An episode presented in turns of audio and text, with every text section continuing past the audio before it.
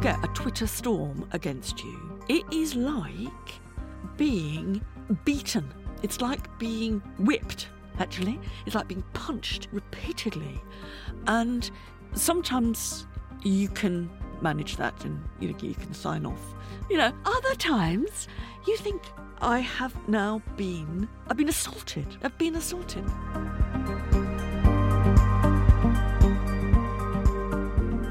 Hello and welcome to Confessions. My name's Giles Fraser, and this is the podcast where I sit down with an interesting and well known person and uh, try and get to the bottom of what they're all about and uh, what makes them tick. And I'm here today with the lovely um, national treasure and uh, uh, classicist Dame Mary Beard. Mary, welcome.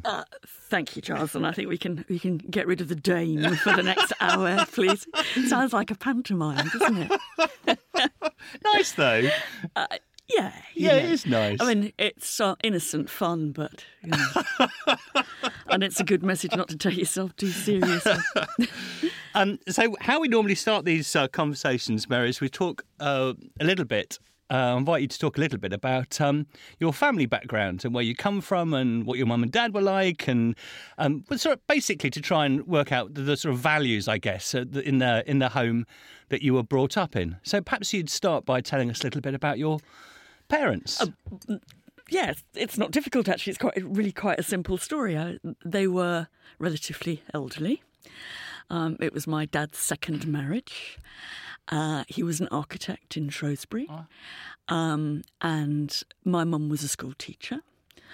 Uh, and we lived to start with in the schoolhouse at Church Preen, a kind of beautiful bit of you know rural idyll, probably kind of obscuring all sorts of dreadful things that were going on. But you know, when I was five, I didn't realise that. Um, and I first of all went to my mum's school, local school. Um, and then we moved into the, the hot spots of a big village called Much Wenlock. and then when I was in my uh, early teens, we moved into the greater hot spots of Shrewsbury. Oh. Um, and by then I was going to the local girls' high school. Right. Um, and I was being a bit of a only child swat. Okay, yeah. Combined with sort of um, would-be revolutionary, you know. Okay. and did you get any of the? Did they have? Did they have a sort of political bent? Um, my dad was a liberal. The you know in the the pre pre-modern liberals. He was right. a, a, liberal, um, and he was, uh, you know, an endearing, slightly arty, slightly wastrel kind of guy. Who? Oh, uh, I like him. Yeah, yeah. you, I think he would have. I think he would have, Giles. And he, um, he did really uh, mostly historic buildings and didn't make very much money out of it, um, but was you know, you know, happy, happy at the day job. And my mum was a really successful primary school head. Um, and she was much more red than he was. I mean, she was, um, you know, Labour Party through and through, uh, and to the left of it. Uh, and she was she was a very different kind of character. He'd gone to uh, an independent school and then uh, become an architect um, uh, via a diploma in architecture. So he never did a degree. Um, she had really, really wanted to go to university, but she came from a big family in the countryside of Herefordshire. Dad was a wheelwright um, when such things still existed, and they couldn't afford to send her to university. It was, you know, it was this was pre-grant. She was born before women had the vote. You know, wow. um, and they said they could afford two years uh, to send her to do something, but not three for university. So she went to teacher training college because that was only two years. And I think the kind of all the rest of her life, she somehow felt, you know, that she'd been a bit cheated. Short Shortchanged. Yes, just a little. And she had been, you know, yeah, she yeah. was right. Um, and did other members of her family go to uh, other brothers and sisters go to university? No, none okay. of them did. They, her, her brother was uh, uh, an auctioneer, right. and uh, right. of of um, you know of animals, not of not of works of so art. So you're the first person in your family I mean, to go to university to get a degree. Yeah, I mean, my dad did his diploma at Liverpool University, but oh. um, and she was I mean, I, looking back, I can see partly that she must have been so pleased that I could do what she hadn't. Must have been. You know, must have been. I mean, and it was, you know, it was the era of grants. You could, um, I mean, you, you know, you went to university under completely different conditions from what you do now. But I think also what I didn't realise at the time was that she, she never made me feel somehow that she was living through me. I never kind of, I never got that feeling, you know. So, you know, in retrospect, I, Was I- she though? She was very pleased. Yes. And I think yes. to some extent, you know, she was, uh, as I said, she was a good uh, uh, left wing Labour Party member, and she kind of did have a, a, a very 1950s, 1960s view of social and political progress. And you know, in, in one way, I was an example of that. You Yeah, know, yeah, that I yeah. could do that, and it was something that she was pleased about, not something that that she was, you know, concealing her envy. And you know, I, you know, one of the things, you know, if she's long dead, but you know, one of the things I never asked her about and kind of regret not asking her about is is her relationship to my opportunities. Yes, yes. Yeah, yeah, yeah. Um, Yeah. I certainly never, you know, I certainly never felt weighed down by it. You know. It sounds a very happy, very happy Well, childhood. it sort of was, you know, a lot of, you know, it was a lot of um, small market town life, you know, which was, uh, you know, a lot of time spent in the pub, I have to say. and, you know, in the end they divorced. So there was, you know, there, it, it wasn't, you know, idyllic in the way. They didn't divorce till I went to university. Um, but I think by the time I'd gone, then somehow the eyeball to eyeball nature of their marriage um, became unsustainable without somebody else in the house. you were a bit of the glue that kept them I was. together. I, I again, I assume that now. Um, you know, I never asked, and, and you know, I was. You know, I suppose that. Um, you know, you'd say that I was a very typical product of. I mean, I have a half brother who was my father's son by his first marriage, but effectively, I was uh, an only child, an only child of elderly, relatively elderly parents, and I showed all the kind of um, stereotypical characteristics of that. were you, know. were you a SWAT? I, I was- imagine you were probably a bit of a SWAT. I was a very funny, or perhaps, you know, I suppose in a way, predictable combination of SWAT and, you know, really wanting to be a rebel, you know, really, really kind of. Um, wanting to, you know, pull down the class structure, you know, pull down anything really. And I, I, I vividly remember sitting and doing my, you know, my Latin prep in our kitchen, and I'd insisted that there was. Um, uh, a poster in the kitchen of Angela Davis, black Californian radical who had been imprisoned, and there was a slogan on it which said, "The real, I can still remember, the real, real criminals in society are not those in prisons, but those who have stolen the wealth of the world from the people." Okay. And you know, I sat under this, you know, translating Livy and Cicero. But, but that's it's amo amas amat is not the obvious way to go if you want to right the wrongs of the world. Um, you might think that. Okay. Well, it's a you- question, you- actually. You, you, might think that. I mean, I think that um, I think there are many different paths to righting the wrongs of the world, um, but I think that teenagers can often be quite split in that way. You know, you both want to get ten out of ten, A plus, very good, Mary. You know, hardly a mistake in your rendering of Tacitus here. You know, and you want to do. You know, I, I, I did spend some evenings.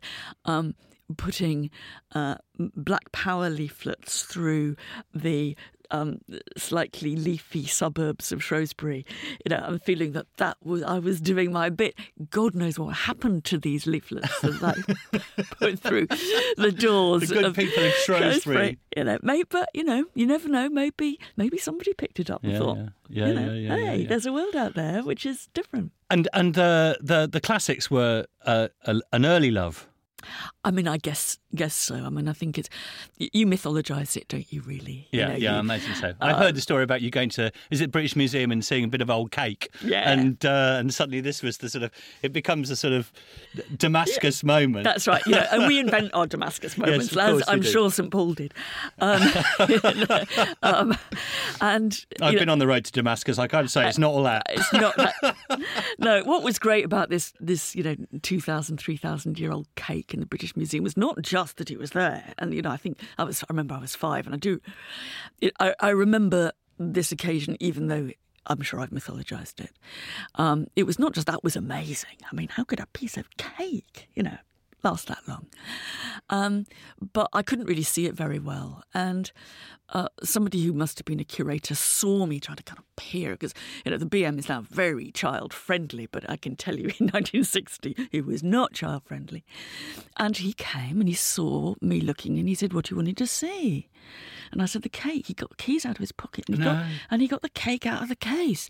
And I think for me, what what's sort of memorable is not just the cake. That's right. How can a piece of cake survive that long? Uh, in the sands of Egypt, desiccated and carbonised. Yes, it can. Oh, I see. Don't ask me any more details Okay. than that, Giles. Um, but it was, it was that somebody, it, it, it was there, but someone would let you see it. Yeah. And and really, you know, it was that guy, whoever he was, he must be long dead.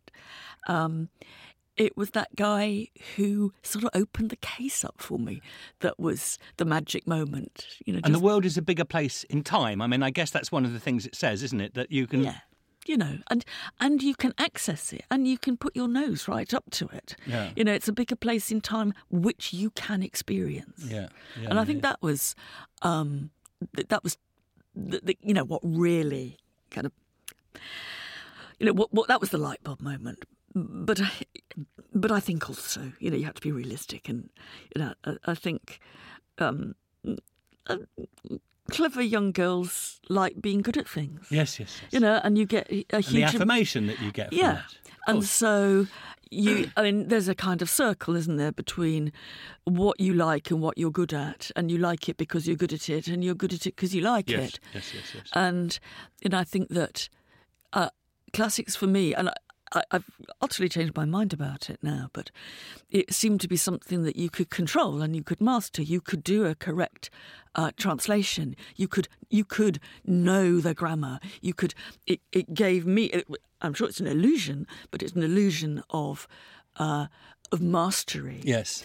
that you didn't get, you know, particularly you didn't get from other languages where you had to speak to people. It's very interesting. We had um, uh, the the delightful mathematician Marcus du Sautoy uh, on Yeah. uh, on this program uh, a while back, and uh, he was talking in similar ways about maths when he was an adolescent, and Yeah. and in terms of control. Yes. And I imagine when you're an adolescent and so many things seem outside your control, here is yeah. an area Yes. which you can master, Yeah. and it gives some Yeah. sense in a confusing world of order and. Yeah, and I'm sure that's I'm, I'm sure that was a big part for me. I couldn't ever have conceptualized it like that then, and now I think, look, you know it wasn't real control. Yeah, I spent the next the next fifty years of my life learning why I didn't control it. Yes, yes. Um, but at, but you know when you're a teenager, um, and you're good at something, and you can make everything fit, uh, and that was So presumably, when you go to university, taking this story, and you went to Cambridge, Yeah.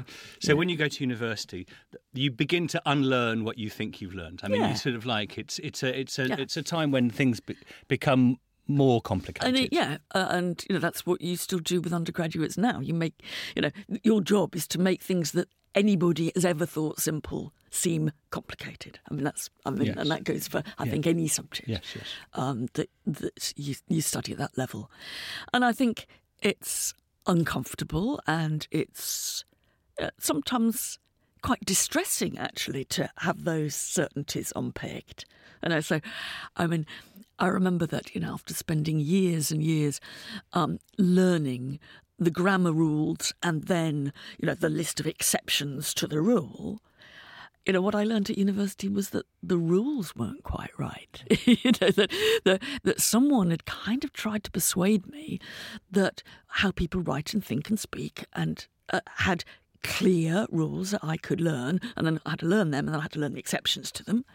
Whereas, actually, discovering that these were sort of ex post facto rules that had been imposed um, by a load of you know, 19th century Brits and Germans, largely, not entirely, um, and that what what was going on, particularly in Latin, which was always much more rule bound than Greek, um, was much messier, much more improvised. What people spoke wasn't like that. You know, I suppose I'd imagine that people spoke like like the texts of Cicero that I read, you know, and it was it was both exciting but also slightly scary to discover this subject that had been so very much in your control wasn't. One of, one of the things, just to flip forward, now you raise, you know, the idea that part of your job is to make people feel uncomfortable at university. There's a, there's a lot of discussion at the moment, isn't there, about um, students wanting to feel more comfortable. Yeah. Um, not necessarily about the rules of grammar, uh, no, but, but, about, but, but, but, but, but more generally, yeah. the idea that uh, university should be a, a safe space. Now, on one on the on the one extreme, that's got to be right in terms of as it were, child protection or, or, or, teenage protection or whatever it is. But but but but it bleeds into a certain sort of like anxiety that people have about not enough ideas. That the university has now become a place where less ideas are allowed.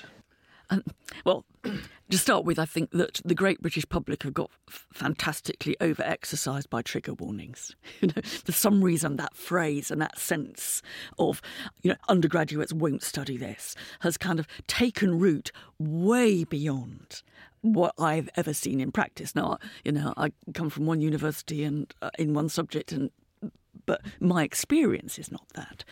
And I suppose I I reckon that part of my job is to unsettle people intellectually, to make them think it's more difficult, to make them, you know, wonder about what they thought they felt certain about. What, you know, and not but just you don't get pushback about sort of safe space for that sort well, of stuff. It, I'm, you know, I, yeah, I'm, I'm sure there is some of that, but it, it's it's not the way that I conceive it. I mean, I think, look, if you want to make people try to think differently about whether it's their own world or the world of the Greeks and Romans, um, you you do have to make them feel uncertain and uncomfortable. Yeah. But you don't want to do that needlessly. No. I mean, if if what you do is just shock them or, and don't kind of give them some kind of plan about what you're going to be talking about, then the teaching experience is not going to be as productive as if you respect the anxieties that they have. And you know, it's it's you know, it's, it's terribly old-fashioned to say that it's you know common sense because you know we you know we've long been taught that you know common sense. Common sense is itself loaded. yes, you know, and of of course it is. But you know, if you want to, well, look, just to kind of think about it in your terms.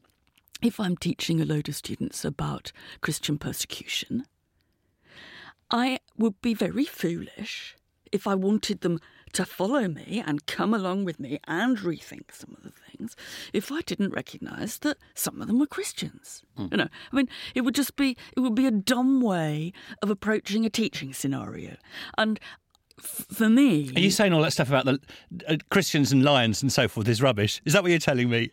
I think rubbish would be putting it a bit strongly, oh. but I think you do want to help people understand why we have got so entranced by Christians and lions that we see in loads of movies. And you also want to help people see, at least from my point of view, why the early church invested in that kind of violence you know, sort and, martyrdom. Yeah, well, you know, you know, and you, you, you get people to read some, you know, acts of the early Christian martyrs, and it is as close to pornographic violence as you can. That's definitely come. true. Yeah. You know what? You know, people are having their breasts eaten. You know, uh, it's uh, they're being gutted. They're being they're being tortured with the full panoply of lurid description of that. Now, my job is not to, you know, put them off Christianity or you know whatever. That's their business.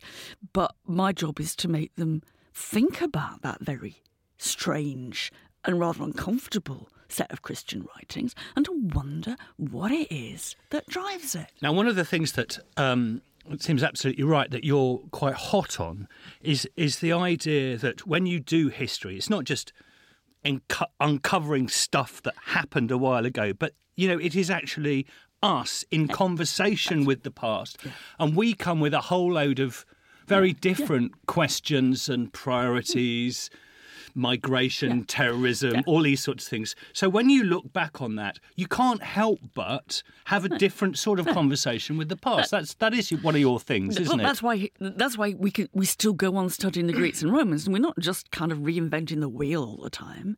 Um, we are having a different sort of conversation with them because we bring different things to the table. I mean, you know, when I was an undergraduate, we didn't study women. No. And, and that's a very simple one, Yeah. know, but it was only when I was a young lecturer that people started to do courses that really included women. And it was it was the context of feminism in the 60s and 70s that changed that. And it changed the way we saw the world of the ancient Greeks. Because no one really asked the question they- about about what women were doing. Uh, no. No, they just because they weren't seen, and you, you know it was a, an eye opener for lots of us to think, right, okay, it's not just that, as we would happily say, oh, women didn't have the vote and women were, you know, etc. You know, a load of exclusions. We started to think, so what is it about these texts that we're reading that is implicated in that society and that culture? You know, why doesn't more of the Greek poetess Sappho survive? Uh, Yeah. It's not, and so we were asking new questions, but uh, but I think that the, the the kind of image of a conversation is kind of important here, because we bring our new questions to antiquity, and antiquity becomes different, you know, and we make it Yeah, different. yeah, yeah, yeah. But at the same time, seeing us, you know, t- turning the kind of the telescope round, you find that you're looking at yourself too, and studying, you know, any period of history. I mean, I obviously most familiar with the ancient world, studying uh, us through their eyes, in a sense, is another part of, of that equation. And I think it's very, um, very clear in some. In, in some cases, of sort of the way that moral certainty um, can get unseated by looking at these brutish Romans. I, I remember once They were a bunch of Oh, bastards, yeah, weren't they? You know, we're all bunches of bastards, Giles. Well, okay, You know, we just had we have different ways of being bastards. okay. And but I, I remember very vividly some kind of encounters that um, you you have. We were making a television program about partly about slavery, and we went to see some really truly appalling slave quarters in Hadrian's palace outside Rome, at Tivoli, um, you know, big imperial palace. And you first of all wanted to say, well, we don't have slavery now. It's not true. And then you think, uh uh, you know, hang on a minute there. What we're seeing here is actually a reminder to us that we do have people who still live in this kind of condition and that we may eschew the word slave, but they're still effectively non free. And, you know, it's terribly easy to approach the ancient world and kind of think that we're better than it. And in all kinds of ways we are. And, you know, never, never ask me to go back to ancient Rome unless, unless I've got a day return ticket. For heaven's sake, you know, it would be truly awful. But it reminds us of the things that we don't look at about ourselves. So it it is talking to us in some ways. So and and and and if you look at, am I right in saying? Because I don't know, I know your popular work, but I, I haven't read your PhD, Mary. I don't know what it's, on. I'm It's afraid. about religion, about Roman religion. Oh well, we might talk about that in a minute. But but um, uh, if if you look at a lot of uh, your popular work, the subjects that you seem to return to are some of those sort of the great existential. You know, there's there's there's death, there's sex, there's gender relations, there's things like democracy and migration. You know, Mm. Yeah. things that we're Yeah. talking about. Yeah. Is that that's that those are your interests, but they're also our interests as well, aren't they? Yeah, and you know, and in some ways, obviously, I'm a child of my time, and you know, the reason that I that my my antennae are out Yes. for looking at ideas about incorporation of the outside, migration, etc., is because I'm I'm living in a world in which uh, we are very sensitized to those kind of debates. But it's also, I, I mean, I think that you feel, you know, in effectively what is a safe space. You know, the ancient the ancient Romans don't exist any longer. We can talk yes, about yes. them however we want. Uh, um, yeah, none of us, in most cases, are directly implicated in that. Um, I think that you find that they're reminding you of some of the things that are so odd about your own moral certainties or political debates, and and there is, yeah, I, I think that's quite different from saying we can learn from them. You know, we, you know, the Romans are did not, would not have understood any kind of concept of illegal migration. Um, that they, broadly speaking, lived in a society that politically incorporated the outsiders rather than. Uh, I rather saw a than kept- lecture that you gave, and uh, you um, we were talking about a tomb that was and some inscriptions on a tomb that was found up in the north of England, I think it was, Yeah, and the South chap Shields. was from Palmyra Yes. in in what's now Syria. And he, he seemed to be married to some woman called Queenie or Yeah, something an Essex like girl, a good Essex girl. Who, prob- who may or may not have been his His slave. slave, Yeah, yes, yeah, yeah. And then underneath there's an inscription in, Aramaic. Yes. You know, And you just think, in terms of, as it were, multiculturalism, it's an extraordinary, Yes. it's an extraordinary read, isn't it? yes, and you think, uh, also you kind of then have to run with it because you think, I wonder what whether they look normal. You know, I wonder Yes. whether people said, "Oh, there's that Palmyrean who's married to an Essex girl, You know, presumably. pres- uh, darker than most of the denizens of." Yeah, of you would um, have thought so. of- Northumberland or uh, wherever it was yeah. called. Although the Roman army was probably pretty mixed, um, and you think so. How do we, you know, how do we convince people? Because I think there is, you know, there's a, you know, I've got a bit of a mission here, that this country was was not all white until 1950s. Yes, yes, yes, yes. And yes, yes, yes, and when you try to say, look, uh, Roman Britain was an ethnically and culturally mixed community. You know, there were people putting Aramaic on their tombstones in South Shields. Sorry, that's that is no offence to people of South Shields, but I don't think you find much Aramaic. Um, you know, But they don't speak too much Aramaic in Syria anymore.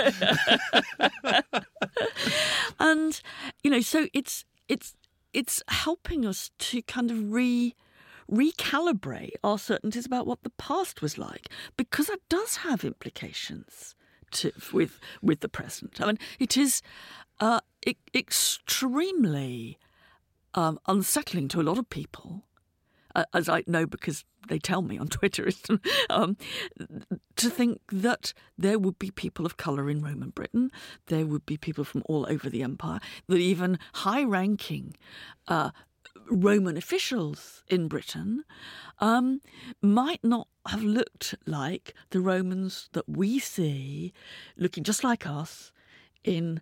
Looking like, just like us, and by us I mean, of course, you know, white us, um, in our uh, uh, conventional traditional history books. I, I really hesitate to raise this subject because um, because I know you're going to sort of uh, press. Uh, you're probably going to press all my buttons on this one, but um, but in in in in terms of sort of rethinking things, I have to say. I suppose this is absolutely because I'm a Christian priest, but you know the Romans for me are always going to be, for me as a Christian, the archetypal enemy. Yeah, but you I got mean- it wrong, Giles. Okay, so this is that, that's what I that's why I was saying I was I was, uh, but you know, so I mean, I'll just let me just just paint a little yeah. picture. I'm sure it's a familiar one to you, but then you can tell me what. But so you know, the, the Russians are the the invaders. They're the brutal invaders. Uh, they're the ones that. Um, in the end, you know, destroy the Jerusalem temple. They, they, the sort of brutal sort of, and I suppose also partly because uh, of the history of anti-Semitism, and I absolutely am not going to go down. Jews killed Jesus. Um, I'm just, I just don't. But not only do I not want to go down there ideologically, but I don't believe it. Then I pin it on the Romans. Look, um, I, I'm certainly not going to sit here and try to convince you that the Romans were all nice guys. Some sort of liberal sort you of know, you know, occupation. and, and even though you know, part of me is arguing all the time that look, they're, they they are kind of working their empire by incorporation. There is a kind of multiculturalist about them. I don't think it's puppet, puppet like Herod and I- people like I- that. Or you know, what? How many? You know, you look at look at the tombstones of people in Rome and where they've come from. It's, you know, it's a, in our terms, it's a cultural melting pot. Now that does not mean that it's a cultural melting pot in a kind of um, 21st century liberal kind of perspective. And the Romans were, you know, at the same time as they incorporated. Um, people from anywhere in the empire, actually, in into Roman citizenship. Uh, eventually, all, all of them. Um, you know, they were just as capable as we are, if not more so, of being horribly xenophobic. You know, saying, "God, there's a bloody Syrian in my street now," um, and. Uh, the prejudices of the Romans were some we would find familiar, some not. So I'm not saying they're nice. However, I think why why you're wrong about this, you know, Christians versus the Romans, is that the Christians were Romans. You know, so you're setting this up as Romans. Well, St Paul was certainly a Roman citizen, but the but Well, the um, it depends how yes. you decide decide to define what being a Roman I is. see. Okay. And for me, I mean, I think the really interesting thing about Christianity, and you know, it's, you know, I know this is a partial view, but it is a religion of the Roman Empire. You know, it grew up in the Roman Empire. It its its first adherents were people, some of them citizens, some not, who were inhabitants of the Roman Empire see.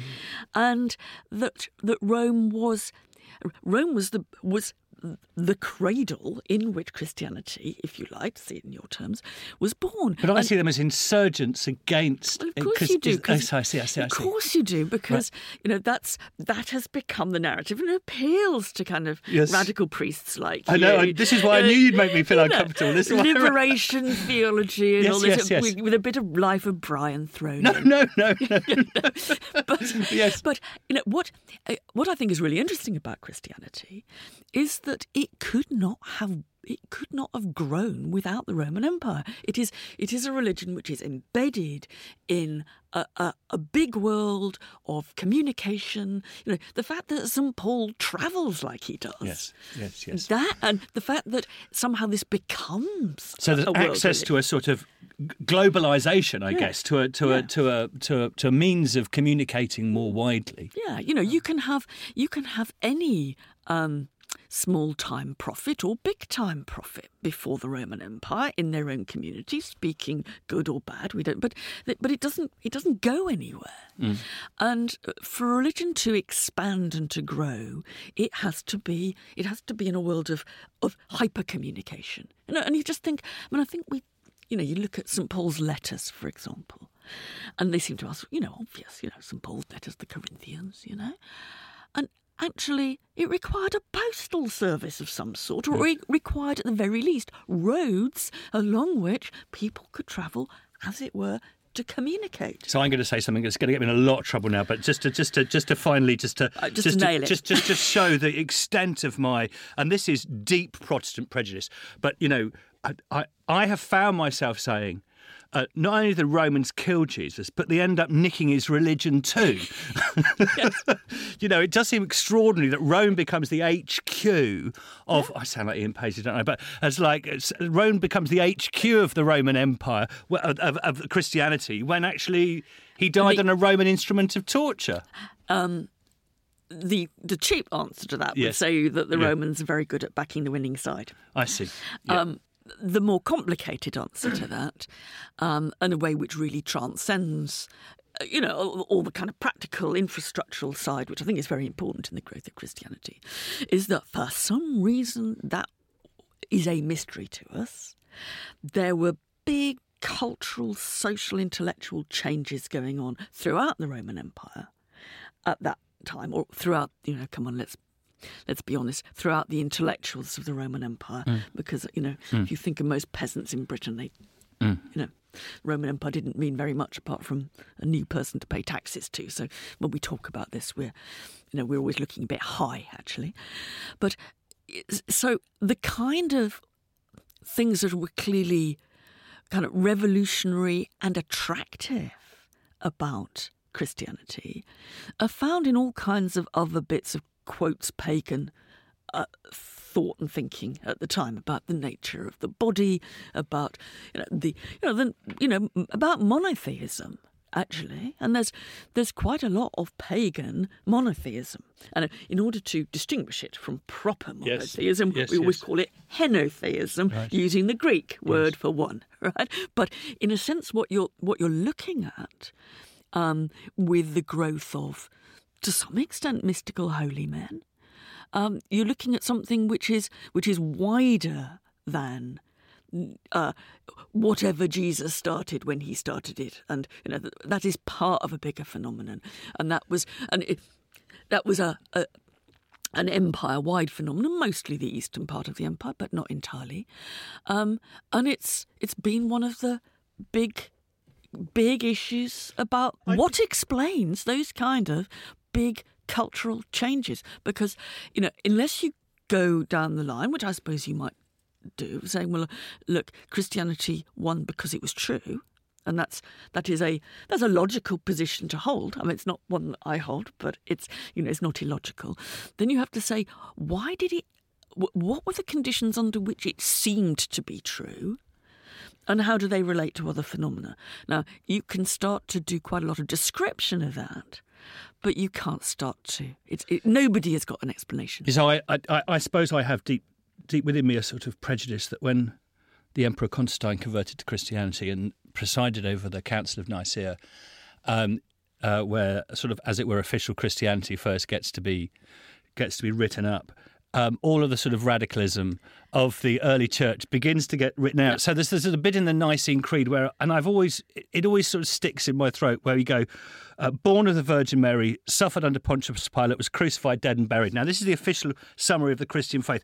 No, no teaching of Jesus is allowed into this official summary. You don't get Jesus talking about the poor, which he does. You don't get Jesus talking about um, forgiving enemies, which No. you know, given the Romans are the head of the, the largest war machine the world had ever seen at that point, probably. You know, I don't suppose the Emperor Constantine's terribly keen on forgiving enemies. I mean, it gets written out by the Romans. And, you know, the the other side of the you know the story about why do I think Romans versus Christians is wrong as a as a kind of binary Yeah. opposition. It implies that that Christianity was a unitary phenomenon. Yes. um, much like um, what we kind of think we know it as today, with a bit of a history to it. And I think that one of the stories about Christianity is how a particular Orthodox version, and to some extent a Constantinian version of it, has become has, has it as it were obscured all the other variants. Sometimes, Yes. sometimes you know, the, you know, the radical cleric kind of you know resurrects them, but that you know, some bits of of what we might now lump together as parts of the movement of um, early Christianities. Yes. Put it in the yes, plural. absolutely right. Um, some of those look really mad. You Yeah, know, yeah, yeah. you know, and they, there are people here. I mean, I think you start off thinking, "God, this is mad." You know, you know. I, I'm now going to invent an example. You know, but the world was, you know, was was not actually kind of um, born in a standoff between cosmic good and cosmic bad. Yes, you know, yes, um, yes, yes. uh, what these people are doing, I think, is part and parcel of something which is much bigger in terms of the cultural and intellectual shifts of the Roman Empire, is that they're trying to expand and test the limits of what it is to think differently about things. And sometimes when you know, we know that when people test the limits of what it is to think differently, they sometimes come up with completely crazy answers. And quite a lot of early Christianity is crazy. Quite a lot of it is state power. Um, what Jesus said or didn't say quite often becomes, you know, a you know a, symbolic rallying cry more than anything. Yes, uh, sure you know, right. anything Yes, in yes, practice. yes. And you know, the it's not just that the Romans killed Christianity, which is something that I would, you know, a, a, a for, formulation that I would contest. Um, but even in crude terms, it's not that. It's that that um, Roman imperial power, in the end, formed what we think of as Christianity. And so that's you know it's kind of another reason why this why this um, Christians to the lions and the standoff is doesn't help us see why these things came about. Now, I don't think you know. I, I don't think anyone's got an answer. You know, and anybody who claims to to be able to explain to you why why the Roman world quotes became Christian. Yes. You know, uh, they're bound to be wrong. Yes, yes. The Emperor Constantine probably didn't have a dream about uh, about, about winning in battle. Although he does get he gets unfairly um, criticised for one thing because people do say, "Oh, look, he was only he was only actually baptised 'cause- on his be- deathbed." You know, he was hedging his bets, a nasty old thing. Now, And the influence of women around him, of course, they were the ones that made him do it. but um, my understanding, you probably know better than, uh, than me about this, is that it was not unusual in uh, the early church to be to be baptised very late. I didn't know that actually. you I know, didn't know that. That might be true. Constantine is not the only one, but it is always presented as canny old bastard. You know, which way am I going to leap? Well, So let's leave religion because we've talked a bit about Oh, that. So that's all my. That's all my. I mean, I suppose the other thing that I mean, looking at um, the ancient world from the perspective of today, um, one of the things that, and I imagine you'll talk about this in your Gifford lectures coming up, but democracy is clearly, you know, one of the things that we we thought we understood. Actually, I mean, maybe even before the last couple of years, we thought we knew how it works, and now we're perhaps a little bit more I don't know. Uh, uh, some of us might be confused. Some of us might be circumspect. I don't know what it is about democracy. I we might disagree more on this than on religion. Yeah. Um, I think that there is an, a, lack of reflection about what what a democracy is and how it works and how it empowers people is absolutely stunningly dreadful. right. You know that, and I, I remember when I was an undergraduate at Cambridge. You know, another of these kind of light bulb moments in your life is that uh, there was a great Greek historian called Moses Finley who re- revolutionised the study of, ancient Greece and particularly worked on slavery. And know, it was you know, he was part very much of the changing turn in classics towards, you know, not looking only at the old white male generals.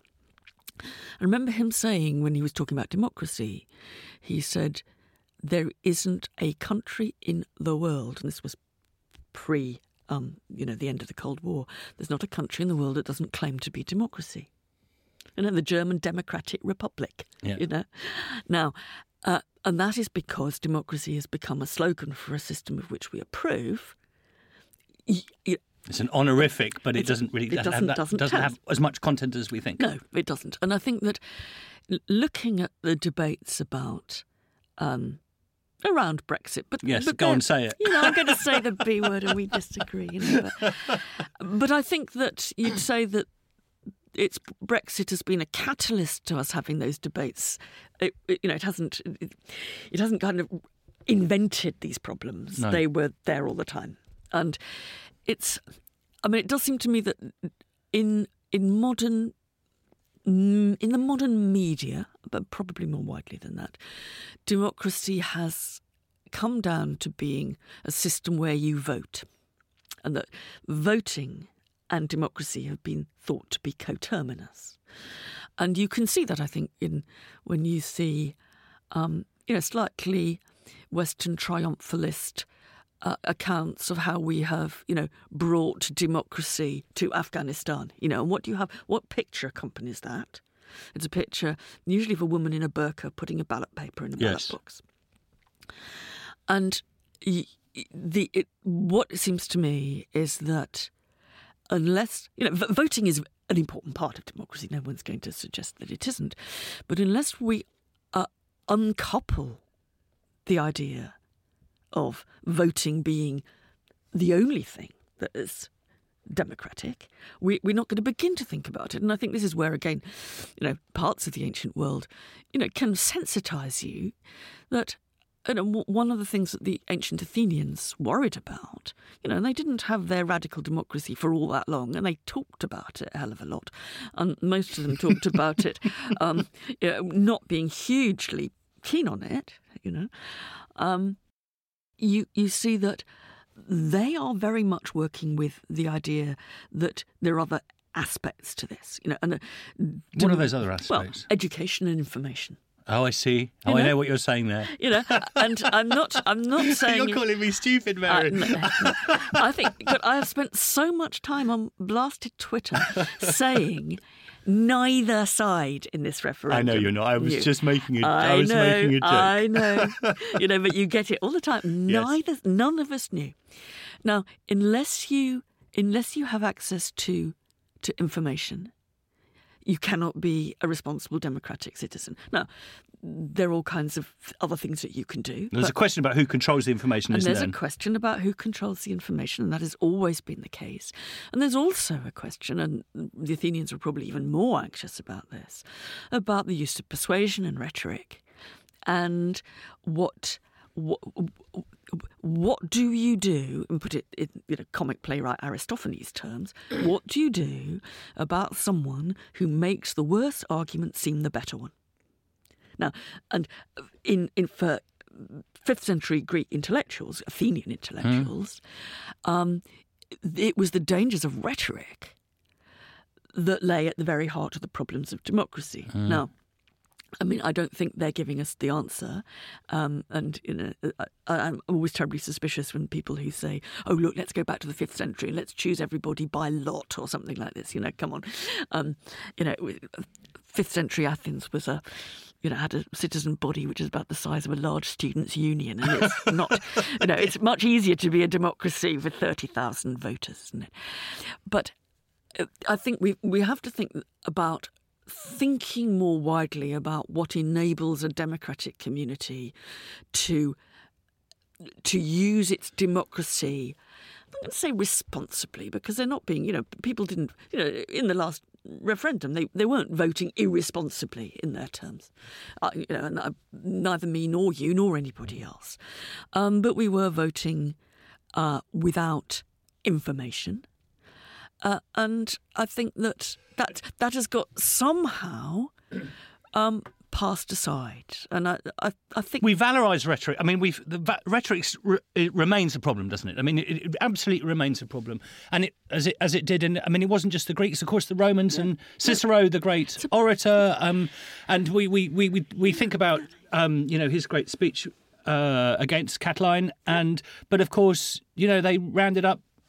Uh, after the speech, didn't they round up the, uh, Catiline's supporters and and executed them without Trial. due trial? Yeah. So I mean, this Yeah. this rhetoric, even in the ancient world, is extremely No, dangerous. And, they and the ancient thinkers were were were much more acute about seeing that as a problem I see. than we are. I mean, I'm not sure. I don't think Didn't they are. smash down his house and build a, a goddess, a, a temple to the goddess of liberty, or something They like that on the top of it? They did.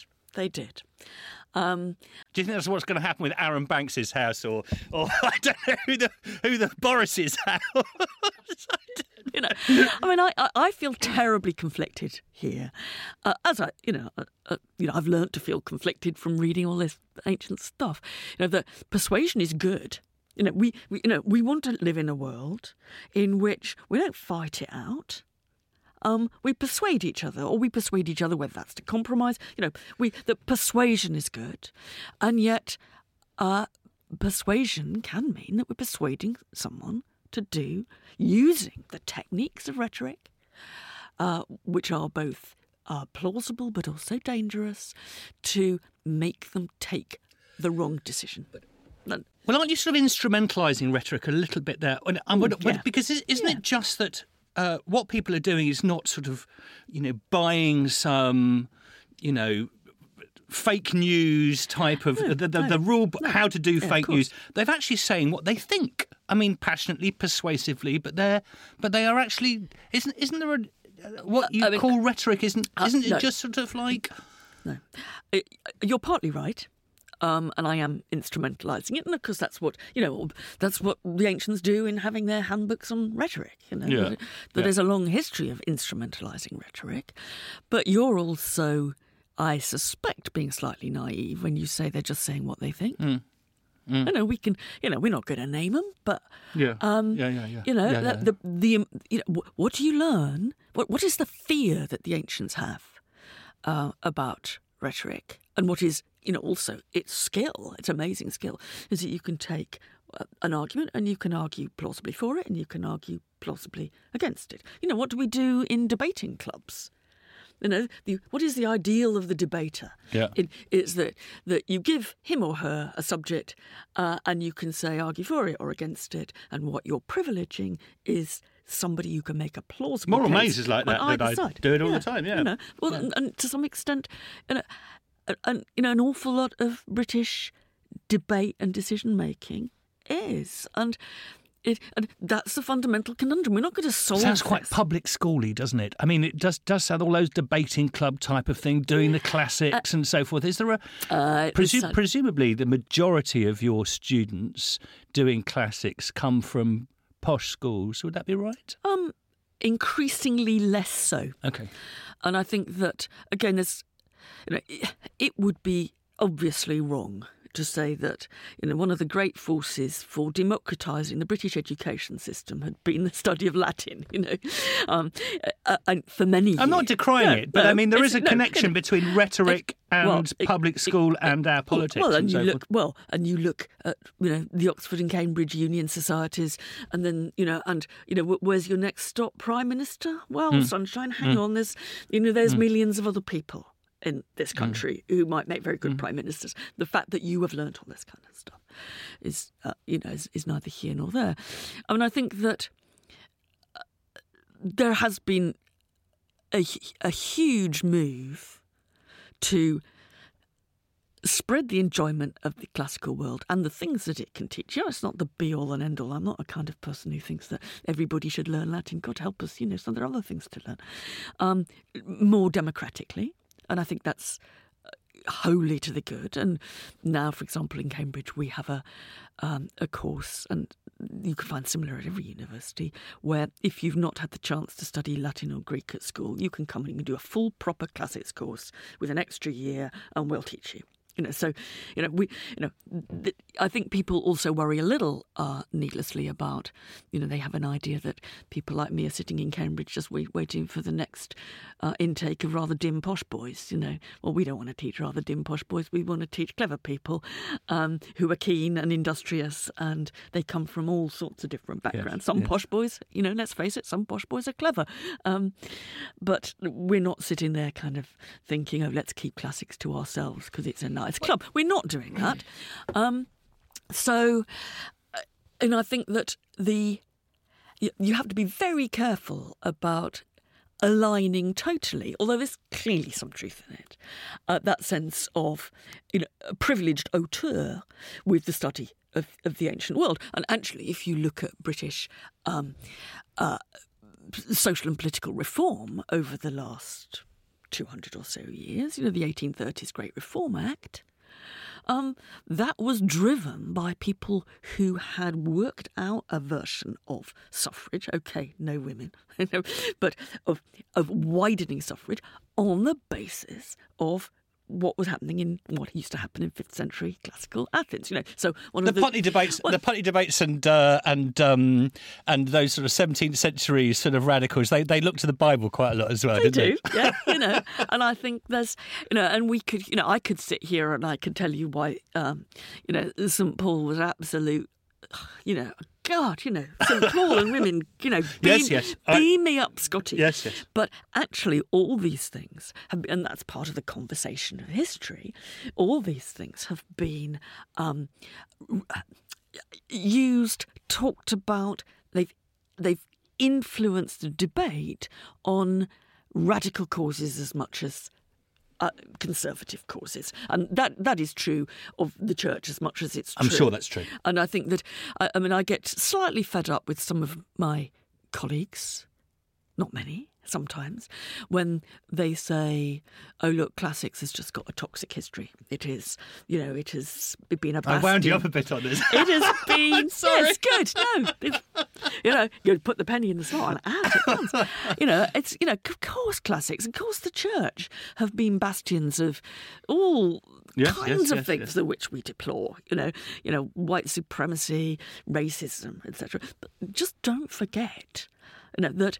Um, you know, the origins of what we would now call, you know, the gay movement, they would not have called it then in the 19th century, was also, it was partly driven and legitimated and symbolised by a contact with the classical world. Classic, you know, subjects, you know, subjects aren't, and religions aren't toxic by nature. They're only made toxic by people who choose to use them in that way. Um, I, I can't help but when we talk about when we think about sort of Cicero and rhetoric, I can't help just wondering what Cicero would have made of Twitter. And He'd have been horribly good at it. he would, wouldn't he? Oh, you know, loathsomely good at it. Sanctimoniously I mean, the, good the at it. sound bite, you know. Why are you trying our patience? What's that? Yeah. What's that? What's that Yes. famous how line? long will you going to, uh, you know, how long, O Catiline, will you abuse our patience? That's it. it is brilliant, and it still occurs. You know, quousque tandem, O Catilina, still appears in demonstrations, you know, in this country. I mean. The the anti-Brexit demonstration. I mean, the po- People's Vote demonstration. Include, I sorry, you were right first time. the people. Co- uh, um, the People's Vote demonstration, as I shall call it, um, had a brilliant um, bit of Ciceronian Latin, Oh, did it, quousque did it, did it? and so did the Women's March. That'll fit. That'd fit onto Twitter, wouldn't it? That would get out. That actually would actually Twitter. Yeah. That would be t- what however many characters. You you do you you you get. You get a lot of stick Twitter. I mean, you get you you do really well, but also you've got lots of followers and people love you on Twitter. But you've fallen foul of the Twitter mob, haven't you? Hmm, yeah, and I think it's it's instructive. I mean, you know, basically on Twitter, I think uh, I get more out of it than I lose. You know, uh, on a simple profit loss account. Right. You know that that I learn things I I meet I kind of strangely virtually meet people, you know, on Twitter. I I think that the you know it does fit a bit with one's anxieties about kind of rhetoric and persuasion, um, you know, and what the right role of persuasion is in you know within But it's contemporary culture. nasty. It is, it, it is nasty. It is posturing. It is full of outrage rather than. I mean, anyone who tries irony on Twitter, poor love, you know, um, that's always a disaster. Um, you and it, the sneeringness of it, and you know, I have to say, those kind of qualities uh, are shown not only by the people who, you know, I would count as my sort of natural opponents. You know, you know, the alt right is pretty nasty on Twitter, very nasty. So is the virtuous left, um, and I think it's it it kind of brings about a culture which all you can do is shout or sneer at one another. Now, you know, maybe that's giving too much importance to Twitter because in the end, you know, it's only a social medium, you know. Yeah. But but it it it sets um, a kind of tone of argument, and I think that it's you know I I notice people boasting about how many people they've blocked on Twitter. Oh yes, yes. yes. You know, I've got a block list of several thousand people, and I think, are you're proud of that? You know, if you're going to be on social media, you don't have to pay any attention. I do block some people when they're just like us, just so nasty. But uh, I um, found that I had blocked some people, but uh, obviously only by pressing the wrong button. And I, I, I unblocked them. can you imagine you pro- probably blocked one of your great friends or something like that? I've never know, talked to you. but you know, I think you know if there's something good about Twitter, it is that we talk to people that uh, we don't usually talk to, and that's you know, and I mean, I think there's a disappointment that people feel in it because it was, you know, it was paraded as how we were going to, you know, us ordinary people, we're going to be in communication with the people who run the country. Well, you know, we know the Prime Minister doesn't actually write their own tweets. We know they don't read them. There's a wonderful bit on David Cameron's when he was Prime Minister saying, if you actually want to reply, please send a letter. You know, on, on, So I didn't know that. no. you know, and you think, um, you know, in a way, people were lured to think that this was hugely democratic, and you know, and you look at the the kind of, the, uh, you know, in some ways justifiable anger of people who are shouting out, and they've got ten followers, and no one's listening to them. And you know, this isn't, you know, this, Twitter is a uh, is a a medium in which by and large, there are some exceptions um, where existing privilege is replicated. Yeah, so it's really interesting, isn't it? You know? And I think um, that's not to say, you know, and I, you know, I've got to count myself there, you know, and uh, it's You're not. very self-deprecating, aren't you? I think that's why people love you so much. I honestly do. I think it's like you're you genuinely are. You have that. I mean, you, it's it's not just a tick that you that you do it, but but you you you you have that gift for. And I think it's part of, and it's bravery as well. It's when you put yourself in a place and you are genuinely self-deprecating. Yeah, and, I, and we both know what the argument against that is that it is the privilege of the privileged to be self-deprecating. Yes.